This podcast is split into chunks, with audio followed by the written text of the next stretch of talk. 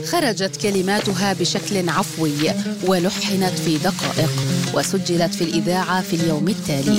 إنها أغنية ست الحبايب التي كتب لها القدر أن تظل راسخة في أذهان الجماهير وتصبح أيقونة لعيد الأم. للغناء قصة من الشرق بودكاست. في العشرين من مارس من العام 1958 وبعد يوم عمل شاق ذهب الشاعر المصري حسين السيد لزيارة والدته في ليلة عيد الأم. وبينما كان يصعد الدرج إلى شقتها في الطابق السادس انتبه أنه نسي إحضار هدية لها فوقف محتارا يفكر فيما يمكن أن يفعل. مستغلا موهبته الشعرية لمعت في باله فكرة فأخرج من جيبه قلما وورقة وخطت أنامله هذه الكلمات. ست الحبايب يا حبيبة يا أغلى من روحي ودمي.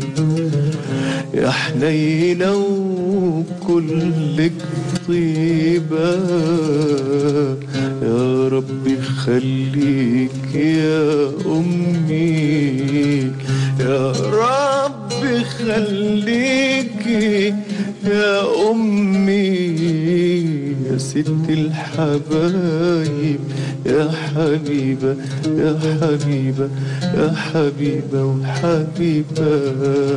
هذه الأبيات الصادقة التي كتبت مصادفة كانت شهادة ميلاد أغنية ست الحبايب. فعندما طرق الشاعر حسين السيد الباب وفتحت له والدته أسمعها الكلمات فلامست كلماته قلبها وأخبرها أنها هدية لها وزاد بوعده أنها إن أرادت تحويلها إلى أغنية فستسمعها في اليوم التالي عبر الإذاعة المصرية فوافقت والفرحة تغمرها بعد انتهاء لم يعرف كيف يفي بوعد قطعه على نفسه فاتصل بالموسيقار محمد عبد الوهاب وأطلعه على تفاصيل ما حدث وأسمعه الكلمات. فاندهش منها موسيقار الأجيال ولحنها خلال عشر دقائق وغناها وهو يعزف على العود. بعد ذلك اتصل عبد الوهاب بالمطربة فايزة أحمد وعندما حضرت أسمعها اللحن والكلمات وكررتها من بعده وحفظتها في اليوم نفسه وأجرت عليها بروفات ساعات عدة. وفي اليوم التالي في الحادي والعشرين من مارس في عيد الأم شدت بها فايزة أحمد عبر الإذاعة المصرية فحققت شهرة كبيرة. هكذا أوفى السيد بوعده مهديا بذلك أمه وكل الأمهات أغنية أصبحت رمزا مخلدا. يا ربي خليك يا أمي.